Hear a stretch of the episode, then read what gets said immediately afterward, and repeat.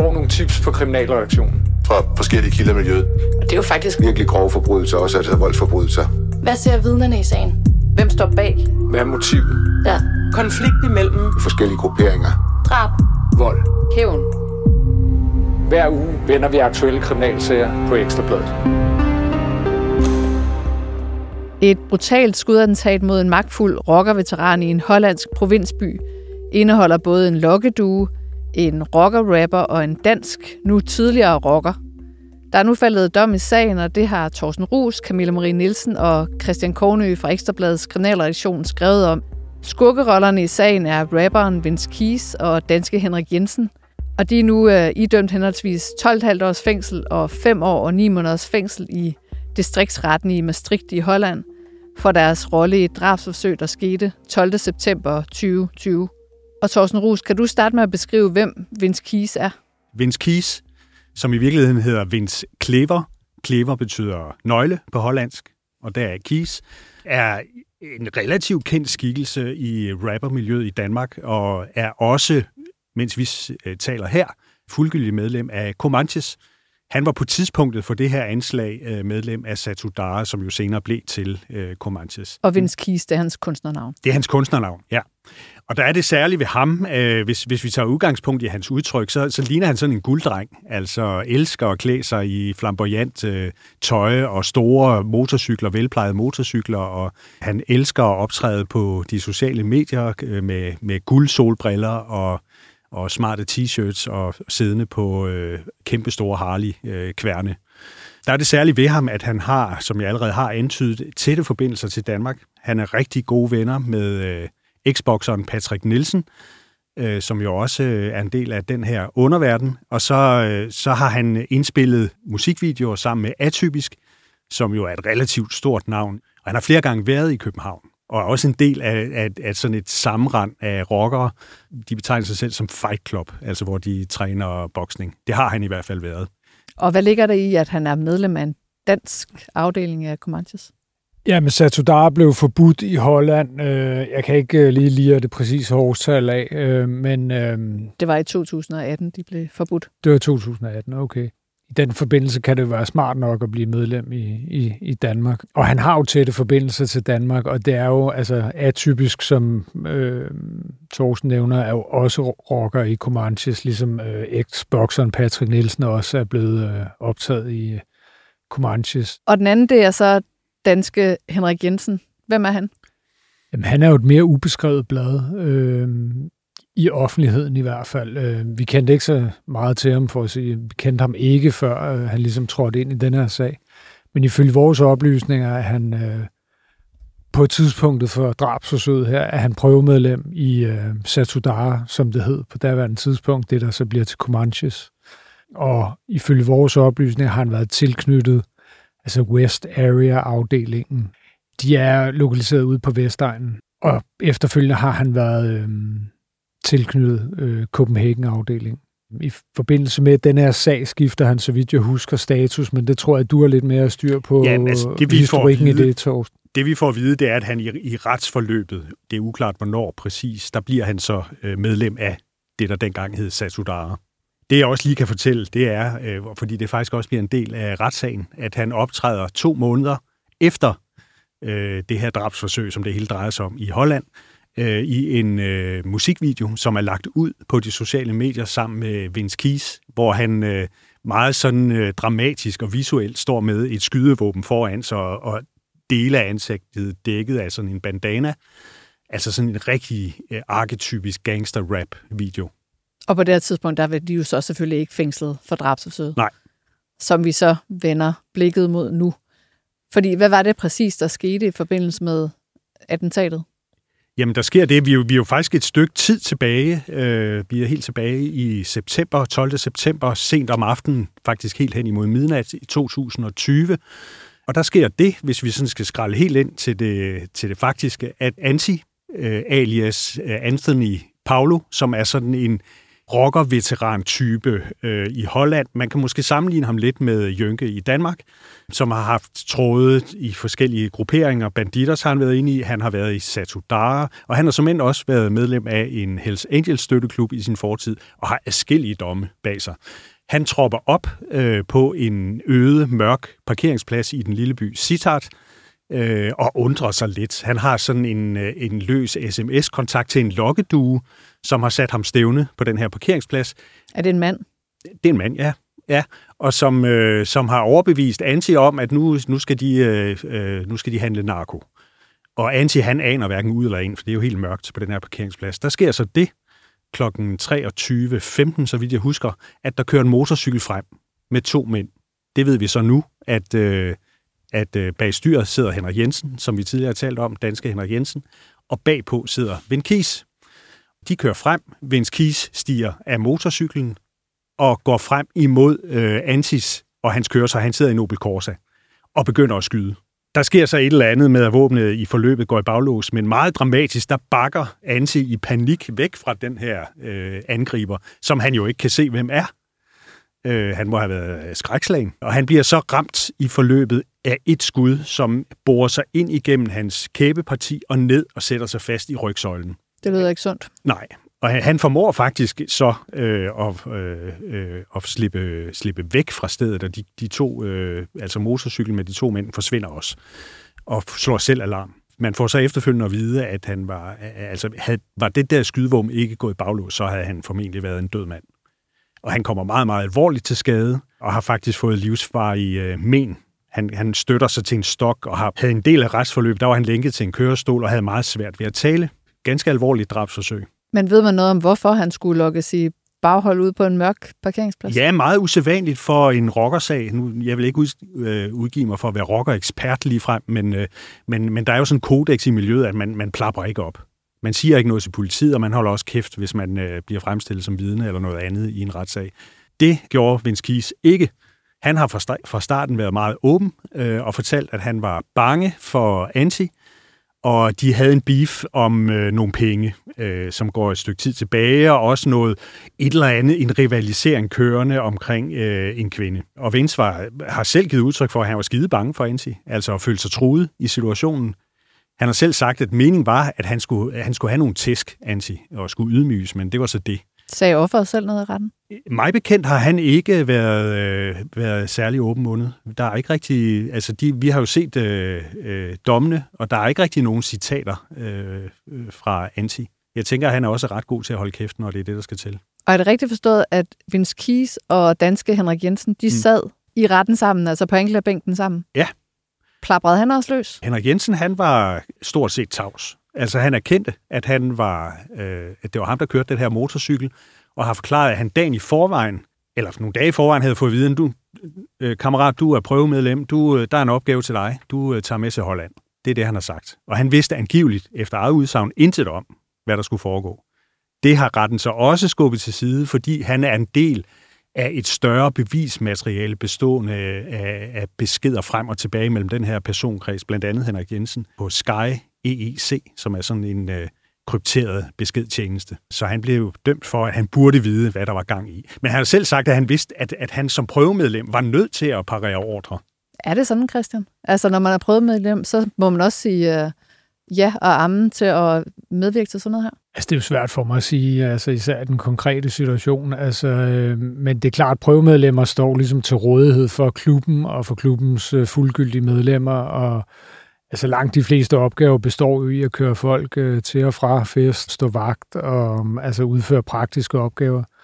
Jeg tror ikke, at det er så sædvanligt, når det ikke er en klubben, der er i konflikt, at man ligesom skal stå til rådighed og, og, og deltage i sådan en drabsforsøg som her.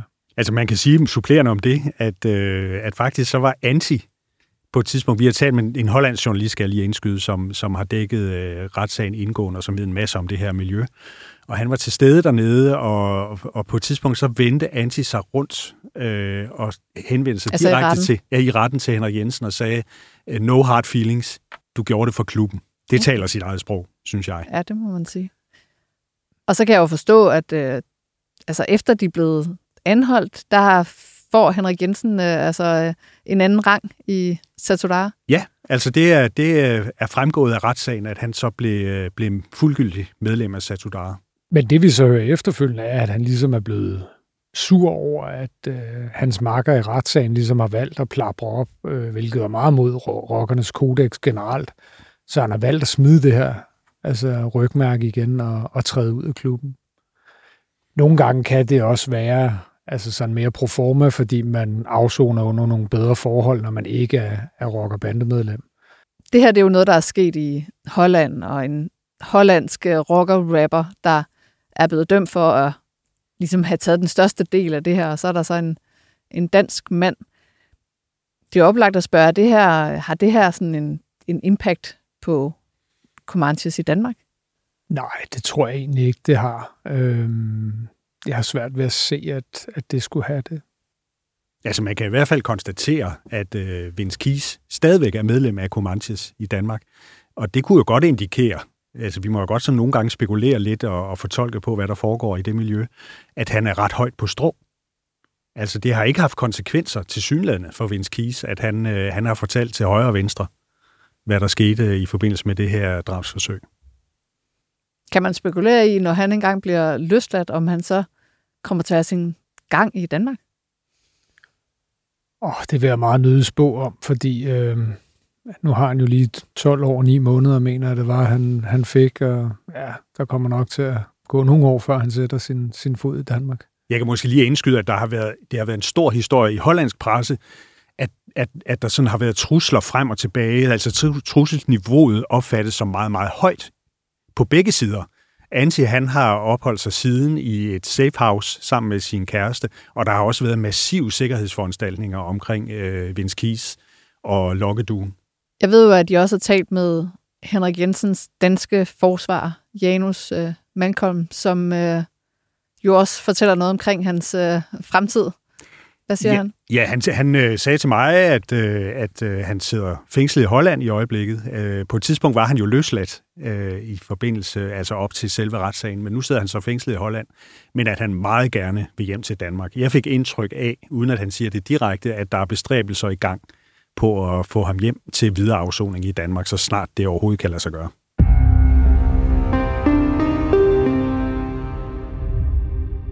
Alene mistanken om, at man taler med politiet, kan være farligt i det kriminelle miljø. Og at dømme efter ordlyden i anklageskriftet i en sag, der startede i retten i Odense mandag, kan det være det, der lå bag mange timers torturlignende mishandling af en ung mand i april i år. Vi taler om sagen i afhørt 28. juli i år, og nu sidder to mænd på 35 og 32 år så på anklagebænken. Jeg hedder Linette Krøger Jespersen, og jeg har min kollega Jens Hansen Havskov med på en telefon. Og Jens Hansen, du var til stede i retten på sagens første dag. Hvad er det mere specifikt, de to mænd de er tiltalt for? Ja, hvis man skal tage anklageskriftet, som det lyder, så øh, er det øh, en helt lang række af uhyreligheder og vold, hvor der er blevet, altså det handler om at blive slået og brændt med en gasflaske og blive frosset med en gasflaske, det er sådan noget lattergas, de bruger. Det handler om frihedsberøvelse, det handler om øh, trusler øh, om øh, død og ødelæggelse, eksempelvis at øh, offeret i den her sag er blevet under øh, en eller anden afstraffelse, blevet for eksempel også truet med, at der venter et hul. Altså de har gravet en grav til ham, han, det er bare et spørgsmål om hvornår. Så handler det om, at han er blevet snittet med en kniv i hovedet, altså på øret og blevet frosset på benene, trampet i hovedet. Altså det er nogle frygtelige ting, der er taget. Og så ifølge anklageskriftet er der også foregået det undervejs, at, at noget af det her er blevet filmet, eller der er blevet taget billeder. Det er de tiltalte, der har stået bag det, og det er en ekstra ydmygelse af, af offeret. En meget, meget massiv mishandling. Men de to mænd, de er jo tiltalt for hver deres rolle, som jeg forstår det. Det er rigtigt. Den ene, som ligesom er hovedmanden i det her, det er den øh, 35-årige, den anden er en 32-årig. Øhm, det er sådan, at de her to øh, tiltalte, de bor sammen, og de bor faktisk sammen, eller det samme sted. De opholder sig i den samme lejlighed i øh, Voldsmose, i Fyreparken, det er en del af Voldsmose i Odense. De her tre, altså det offeret og de to tiltalte, bor i samme lejlighed. Ifølge anklageskriftet, så er der sket de her ting, vi lige har været inde på. Det har baggrund i, at de mente, at han er stikker, altså at han har tippet politiet om nogle ting, nogle kriminelle forhold. Hvorimod de selv forklarer, eller den ene af dem forklarer, at øh, det handler bare om nogle penge, helt banalt, øh, nogle penge, som øh, ham her, han har stjålet fra den ene af dem, fra den 35 år, og han får så et, et par flade, som han siger. Det er det, den hovedtiltalte mener, der er i sagen, mens anklagemyndigheden har en helt anden opfattelse. Når, der er ham, der som er 32 år, han er tiltalt for at have ladet det her passere, for han har været til stede, og han har filmet en del af, af de her sekvenser, der er i sagen. Øh, så han har egentlig ikke aktivt været inde og, og slå med jernstang for eksempel, eller sparke i hovedet. Han har været med til at øh, og ikke aktivt grebet ind og gjort noget, og ligesom deltaget i det, uden at være øh, fysisk aktiv i det. Og nu var du lige kort inde på, at øh, der var noget omkring øh, det her sådan stikkervirksomhed, eller beskyldning om, om at være politistikker. Hvad er der mere specifikt står om det i anklageskriftet? Der står ikke specifikt om, hvad det skulle være, men, men, øh, men at i hvert fald, fordi det må vi så antage, at offeret selv har forklaret øh, øh, til politiet under afhøring, øh, undervejs i efterforskningen, at øh, de siger, øh, hvad, de har, hvad han har sagt til politiet, har han fået penge af politiet og sådan noget. Det, det, det står meget, meget langt fra hinanden. Øh, men det står ikke mere specifikt end det i anklageskriftet. Men det står i anklageskriftet, at øh, der angiveligt skulle være blevet sagt noget omkring, hvad har du sagt til politiet, eller hvor mange penge får du? Det er jo, der har jo tidligere været en sikkelse om, at offeret også var udsat for noget voldtægtslignende. Det kan jeg forstå, det er jeg ikke med i anklageskriftet. Nej, den del er taget ud af anklageskriftet. Hvorfor, øh, kan man jo kun gisne om, men øh, i tidligere sager, hvor det handler om øh, vold mod et, et offer, som har blevet voldsomt øh, skændet, så er det jo øh, måske ikke så langt fra at antage, at øh, vedkommende er bange og måske ikke vil afgive forklaring om den del. Men det ved vi faktisk ikke. Øh, men øh, den er taget ud, den del af, af anklageskriftet, som ellers er en meget, meget alvorlig del og, og den del handlede om, at øh, han var blevet udsat for nogle ting, der var, ja, for at se lige ud, øh, puttet op i ham. Øh, men øh, det har de altså ikke tiltalt for længere. Det har anklagemyndigheden med andre ord ikke øh, ment, at der kunne føres øh, bevis for. Hvordan øh, forholder de to mænd sig til tiltalerne? Den 35-årige, som altså er hovedmand, han øh, forholder sig sådan til selve anklageskriftet, at han nægter det, men han erkender almindelig vold, altså det, der hedder 244 i straffeloven. Og det der, han siger, jamen det er rigtigt, jeg har givet ham et par flade, fordi jeg var sur og irriteret over, at han har taget nogle penge fra mig. Det er hans version. Men nægter altså de her meget grove dele af anklageskriftet, som, som anklagemyndigheden har bygget op omkring. Den anden, han nægter sig skyldig i at være en del af den her sag. Og kan du komme nærmere ind på, hvad det er for et miljø, det her det er foregået i? Som sagt, så bor de her tre personer sammen. Det kan jeg godt sige, for det spurgte anklageren om i retten.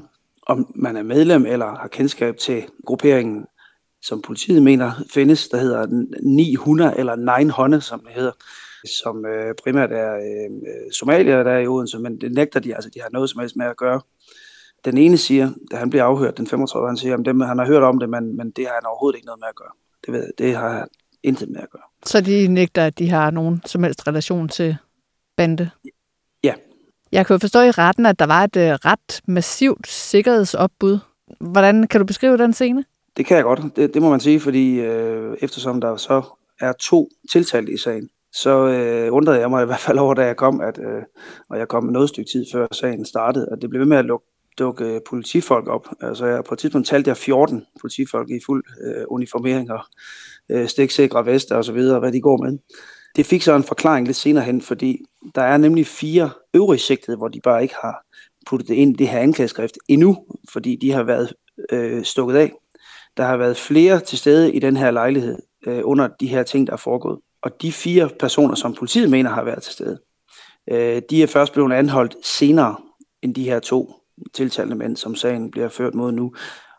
Tre af de fire, de var til stede, for de, har, de sidder i arresthuset nu rundt omkring øh, i Jylland og på Fyn. Og øh, de har jo ret til at øh, følge med i deres egen sag, når de nu er sigtet i den samme sag. Så øh, derfor blev de jo ført ind, og derfor var der så et massivt opbud af politi. Altså som jeg siger, jeg talte på et tidspunkt 14 politifolk, øh, som stod meget tæt op af de her, det vil så sige fem mænd, der sad øh, inde i samme øh, retssal. De medsigtede, som så sad i retten, er det nogen, du kender til? Ja, det er det. Øh, særligt den ene af dem. Øh, han øh, nægter et hvert kendskab til 900 sådan personligt, men, men øh, Fyns politi mener, at han er en af de helt ledende figurer, formentlig lederen af øh, Nine Hånde. Men igen, de siger selv, at de ikke eksisterer. Så øh, der står de også langt fra hinanden, kan man sige. Og hvad er så det mest opsigtsvækkende, der er kommet frem på sagens første dag? det var måske den øh, kæmpe forskel, der er imellem, når man læser anklageskrift, og så den forklaring, som øh, de tiltalte gav. Altså det er jo anklagemyndighedens øh, opgave at føre bevis i sådan en sag, øh, og, og, og sørge for, at der bliver domfældt. Det er jo så dommerne, der skal det. Men de skal sørge for at lægge sagen frem, så der kan blive domfældt, hvis de mener, der skal det.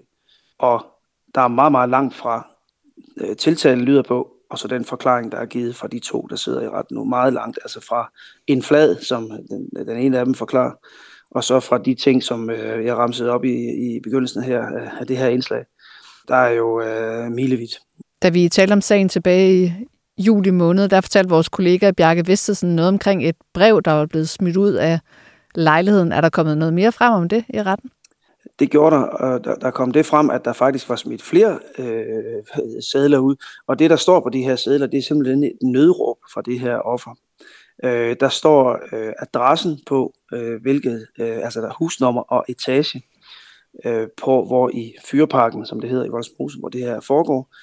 Øh, og det er sådan noget med hjælp, og så er der så et navn på det sådan hovedtiltalte, øh, har fået tæsk hele natten, og, og, og sådan nogle, øh, som er skrevet ligesom i nærmest i telegramsprog, skrevet med en, en, en blyant ser det ud til, eller, og, og så er den så smittet ud, og det er der så nogen, der har fundet det her, og politiet øh, bliver så øh, alarmeret, altså ring politiet står der også på en af sædlerne, så, så der, det, det virker til, at der er et menneske, der har været i nød.